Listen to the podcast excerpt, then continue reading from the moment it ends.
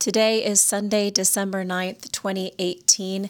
This is the second Sunday of Advent in Year C of the lectionary cycle. Our scripture passage that we will be reflecting on this morning comes from Philippians chapter 1, verses 3 through 11. I will be reading from the Modern English version. I thank my God for every reminder of you.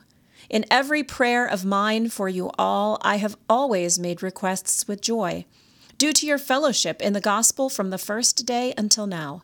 I am confident of this very thing, that he who began a good work in you will perfect it until the day of Jesus Christ. It is right for me to think this of you all because I have you in my heart, since both in my imprisonments and in the defense and confirmation of the gospel, you all are fellow partakers of my grace. For God is my witness, how I long after you with all the affection of Jesus Christ. And this I pray, that your love may abound yet more and more in knowledge and in all discernment, that you may approve things that are excellent, so that you may be pure and blameless for the day of Christ, being filled with the fruit of righteousness which comes through Jesus Christ for the glory and praise of God. This is the word of God for the people of God. Thanks be to God. This may come as no shock to most of you, but I am anything but pure and blameless. And no offense, but I'll bet that you're not either. There is often the suggestion in popular culture and even in some pockets of Christian culture that Christians are supposed to be goody two-shoes of some sort. A classic example of this is the character Ned Flanders from The Simpsons. He doesn't swear, he doesn't drink, he doesn't get truly angry. Ned is set up as the anti-Homer in many ways. Ned is as demure, restrained, and pleasant as Homer Simpson is brash, unrestrained, and crass. Christians are often expected to be all Ned and no Homer, but being Christian is not the same thing as being perfect. Even Ned Flanders learns this. In Season 8 of the show, Ned's house is destroyed by a hurricane and his business is looted.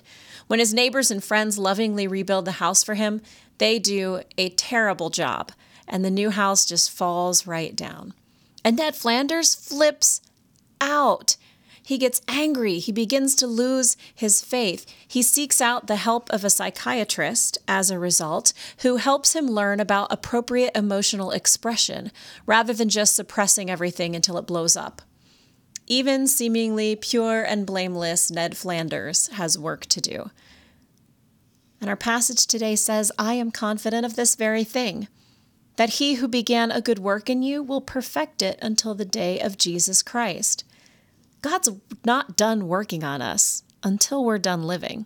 There is always something that needs to be cleaned up in our hearts. This is why I'm a firm believer that everyone should have a spiritual director, a therapist, and a personal trainer.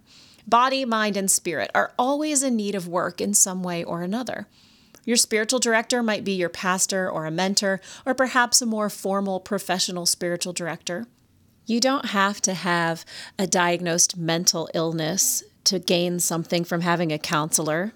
You don't have to be a professional or even amateur competitive athlete to have a trainer or physical therapist. God works on us in many ways, and one of those ways is through the professional help of others. It's okay to be a little bit Homer. It's okay to be a little bit Ned.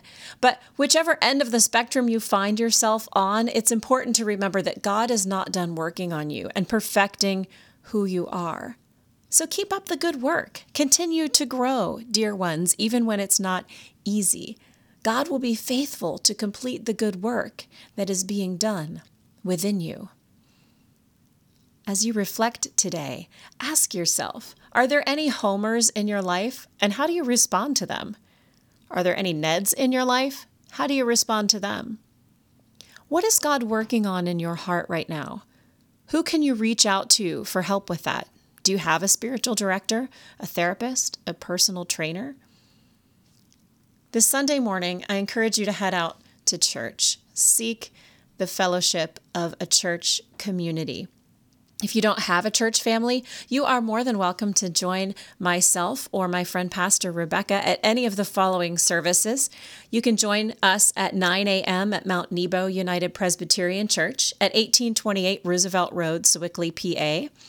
You could join us at 9:30 a.m. at Emsworth United Presbyterian Church at 73 Highland Avenue in Emsworth, PA. You could join the folks at Glenshaw Valley Presbyterian Church at 11:15 a.m. at 1520 Butler Plank Road in Glenshaw, PA, or you could come to the later service, 11:30 a.m. at St. Andrew's Presbyterian Church at 801 Beaver Street in Sewickley. Until tomorrow, friends, have a blessed day.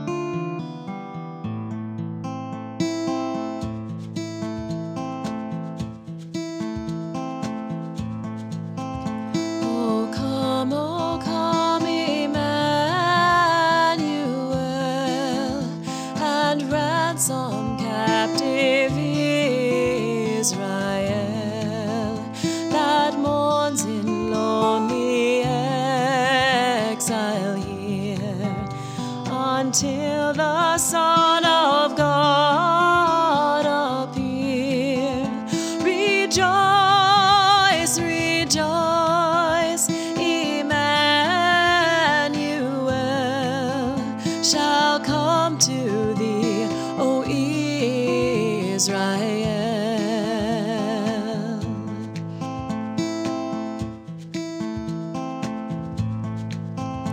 O come thou rod of Jesse, free thine own from Satan's tyranny.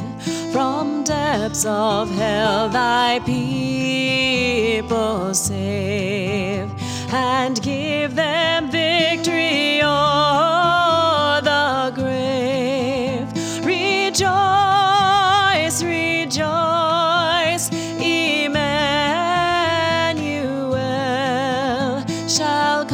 to thee, O Israel.